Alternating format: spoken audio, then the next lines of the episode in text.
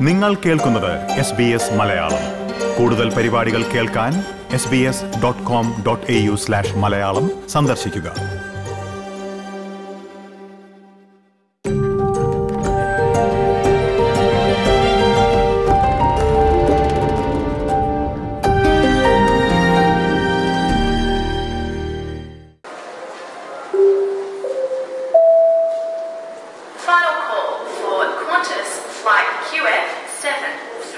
ഓസ്ട്രേലിയക്കാർ എന്ന് ലോകം മുഴുവൻ അറിയപ്പെടുന്ന ജനതയെ ഒരൊറ്റ ശബ്ദം കൊണ്ട് അടയാളപ്പെടുത്തണമെങ്കിൽ ഏറ്റവും യോജിച്ചത് ഇതായിരിക്കും. പറന്നിറങ്ങുന്ന ഒരു വിമാനത്തിന്റെ ശബ്ദം.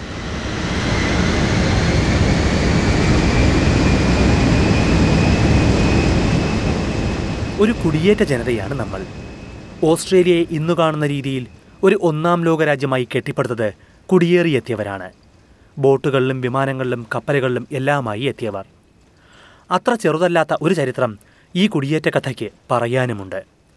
ആയിരത്തി എഴുന്നൂറ്റി എഴുപതിൽ ക്യാപ്റ്റൻ കുക്കിന്റെ ആദ്യ കപ്പൽ സിഡ്നിയിലെ ബോട്ടണി ബേയിൽ അടുത്തത് മുതലുള്ള ഇരുന്നൂറ്റി അൻപത് വർഷത്തെ ചരിത്രം. പക്ഷേ ആ ഇരുന്നൂറ്റി അൻപത് വർഷങ്ങൾ ഒരു നീണ്ട കാലഘട്ടമാണോ? ഓസ്ട്രേലിയ എന്ന വൻകരയിലെ മനുഷ്യരാശിയുടെ ചരിത്രത്തിൽ ഇരുന്നൂറ്റി അൻപത് വർഷങ്ങൾക്ക് എത്ര വലിപ്പമുണ്ട്?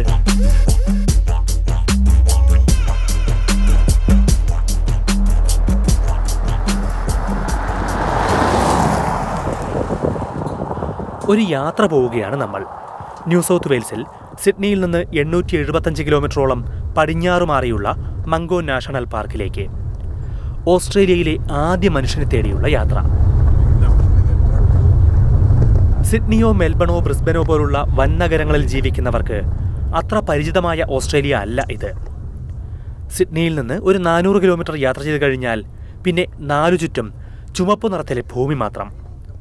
നൂറുകണക്കിന് കിലോമീറ്റർ ഒറ്റ നൂൽ വലിച്ചു കെട്ടിയതുപോലെ വളവും തിരിവുമില്ലാത്ത റോഡ്. മംഗോയോട് അടുക്കുമ്പോൾ റോഡിന്റെയും രീതി മാറുകയാണ്. ചെമ്മണ്ണ് മാത്രം. അരമണിക്കൂറിലേറെ എടുക്കും എതിരെ വരുന്ന മറ്റൊരു കാർ കാണണമെങ്കിൽ.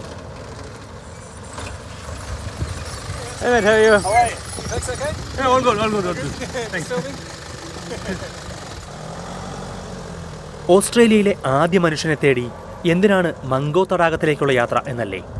അതിന് ആദ്യം ഈ തടാകത്തെക്കുറിച്ച് അറിയണം തടാകമെന്നാണ് പേരെങ്കിലും ഇപ്പോൾ മംഗോയിലൊരു തടാകമില്ല. വറ്റി വരണ്ട ഒരു തടാകമാണ് ഇത്. അടുത്ത കാലത്ത് എങ്ങുമല്ല ഈ തടാകം വറ്റി വരേണ്ടത്? ഏകദേശം പതിനെണ്ണായിരം മുതൽ ഇരുപതിനായിരം വർഷം മുമ്പ് വറ്റി വരേണ്ട തടാകം.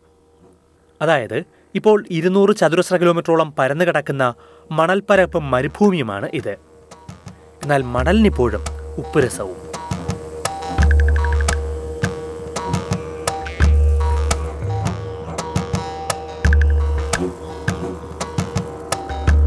ഈ മണൽപ്പരപ്പിൽ നിന്നാണ് ഓസ്ട്രേലിയയിലെ ഏറ്റവും പഴക്കം ചെന്ന മനുഷ്യ ഫോസിലുകൾ കണ്ടെത്തിയത്. ആയിരത്തി തൊള്ളായിരത്തി അറുപത്തിയെട്ടിലും എഴുപത്തിനാലിലുമായി ഒരു സ്ത്രീയുടെയും പുരുഷന്റെയും ഫോസിലുകളാണ് ഇവിടെ നിന്ന് കണ്ടെത്തിയത്. മംഗോ വനിതയും മംഗോ പുരുഷനും എന്നാണ് അവർക്ക് നൽകിയിരിക്കുന്ന പേര്. മംഗോ ലേഡിയും മംഗോ മാനും. പ്രാചീന തടാകങ്ങൾ തേടി യാത്ര ചെയ്തിരുന്ന ഭൗമശാസ്ത്രജ്ഞൻ പ്രൊഫസർ ജെയിംസ് ബൗളറായിരുന്നു ഈ ഫോസിലുകൾ കണ്ടെത്തിയത്. പിന്നീട് ജനിതക ശാസ്ത്രജ്ഞർ നടത്തിയ പരിശോധനകൾക്കൊടുവിൽ ഏകദേശം നാൽപ്പത്തി രണ്ടായിരത്തോളം വർഷങ്ങൾക്ക് മുമ്പ് ജീവിച്ചിരുന്നതാണ് മംഗോ പുരുഷൻ എന്ന് കണ്ടെത്തി. മരിച്ചു കഴിഞ്ഞ് കൈകൾ മടിത്തട്ടിനോട് ചേർത്ത് വച്ച് ആചാരപൂർവം സംസ്കരിച്ചിരുന്നതാണ് മംഗോ പുരുഷനെ എന്നാണ് വിലയിരുത്തൽ. ഇത്തരമൊരു സംസ്കാര ചടങ്ങിനെക്കുറിച്ച് ലോകത്ത് ഇതുവരെ ലഭിച്ചിട്ടുള്ള ഏറ്റവും പഴക്കം ചെന്ന തെളിവാണ് ഇത്. ഓസ്ട്രേലിയയിലെ മനുഷ്യ ചരിത്രത്തെക്കുറിച്ചുള്ള നാൽപ്പതിനായിരം വർഷം മുമ്പുള്ള മനുഷ്യ ജീവിതത്തെക്കുറിച്ചുള്ള പുതിയൊരു തിരിച്ചറിവായിരുന്നു ഇതെന്നാണ് പ്രൊഫസർ ബൗളർ പറയുന്നത് Well, it uh, to find uh, on the shores of Lake Mungo, uh, uh, now at, at 41, 42,000 years ago, uh, the fully articulated remains of, of, a, of, of, of, an, of a male in laid out with extraordinary ritual. And it was really the verification of these uh, that, that these were um, modern humans, just like you and I, put a collar and tie on Mungo Man, and, and he'd be uh, uh, invisible in Burke Street or any city. So that that uh, level of cultural sophistication places Aboriginal culture at the very forefront of, in, of, of art, of, of creative spirit, uh, creative expression. And that's, that, that is, uh, uh, uh, the- uh, uh, puts uh, on the world stage, um, arguably, I would suggest that we're looking at this in, in Australia, one of the very first expressions of that religious attitudes of, of humans with land, with spirit. That's an amazing uh, reality that Australians today are very slow to, uh, to understand.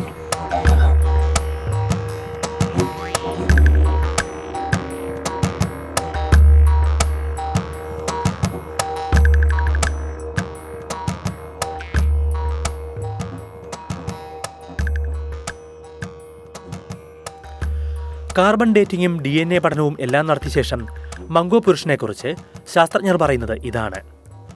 ഏകദേശം അൻപത് വയസ്സ് പ്രായമുള്ളയാളായിരുന്നു mango പുരുഷൻ ആ കാലഘട്ടത്തിലെ ശരാശരി പ്രായത്തേക്കാൾ കൂടുതലായിരുന്നിരിക്കും ഇത്. നൂറ്റി തൊണ്ണൂറ്റിയാറ് സെന്റിമീറ്റർ ഉയരം അതായത് ആറടി അഞ്ചിഞ്ച്. മുൻവശത്തെ രണ്ട് പല്ലുകൾ നഷ്ടമായിരുന്നു. ഒരുപക്ഷെ ഏതെങ്കിലും ഒരു ചടങ്ങിന്റെ ഭാഗമായി ഇളക്കി കളഞ്ഞതാകാം. നായാടിയായിരുന്നു മംഗോ പുരുഷൻ എന്നാൽ കഠിനമേറിയ വേട്ടയാടൽ അയാളുടെ വലം കൈക്ക് കടുത്ത വാതരോഗം സമ്മാനിച്ചിരുന്നു. വലം കൈ പൂർണമായി നിവർത്താനോ തിരിക്കാനോ മംഗോ പുരുഷന് കഴിയുമായിരുന്നില്ല. മംഗോ വനിതയുടെ പൂർണരൂപത്തിലുള്ള ഫോസിൽ ലഭിച്ചിട്ടില്ല മറിച്ച് ശരീരഭാഗങ്ങളുടെ ശേഷിപ്പുകൾ മാത്രമായിരുന്നു ലഭിച്ചത്. അതിനാൽ തന്നെ ഇത്രയും വിശദാംശങ്ങൾ കണ്ടെത്താൻ ശാസ്ത്രജ്ഞർക്ക് കഴിഞ്ഞിട്ടുമില്ല. എന്നാൽ നാൽപ്പത്തിരണ്ടായിരം വർഷം മുമ്പ് ഈ മണ്ണിന് അവകാശികൾ ഉണ്ടായിരുന്നു എന്ന തിരിച്ചറിവ് ഇപ്പോൾ നമുക്ക് ആവശ്യമാണെന്ന് പ്രൊഫസർ ജെയിംസ് ബൗളർ പറയുന്നു He's been a spirit I've lived and thought of for the last 43 years.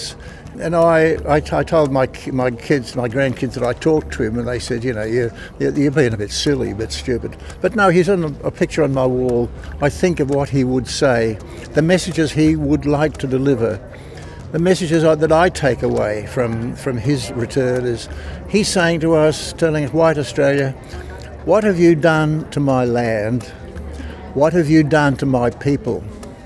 We have to let those messages take, take root in Australia and, and, and work our way through an adequate response because we still don't understand the land, let alone understand his people.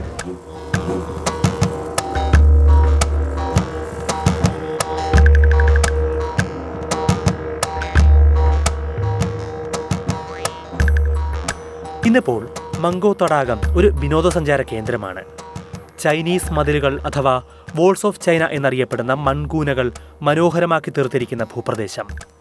ഉൾനാടൻ യാത്രകൾക്കായും ക്യാമ്പിങ്ങിനായുമെല്ലാം ഓരോ വർഷവും ആയിരക്കണക്കിന് പേർ എത്തുന്ന സ്ഥലം.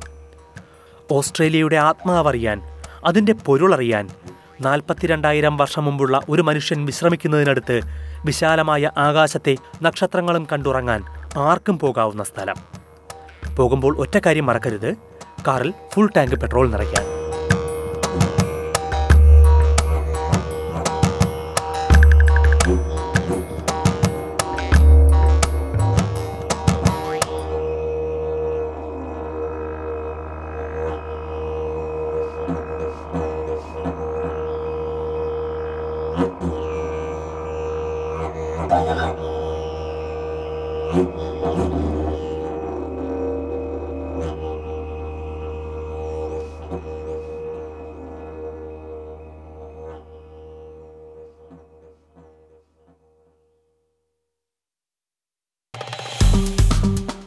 Like share comment S B S Malayalam Facebook page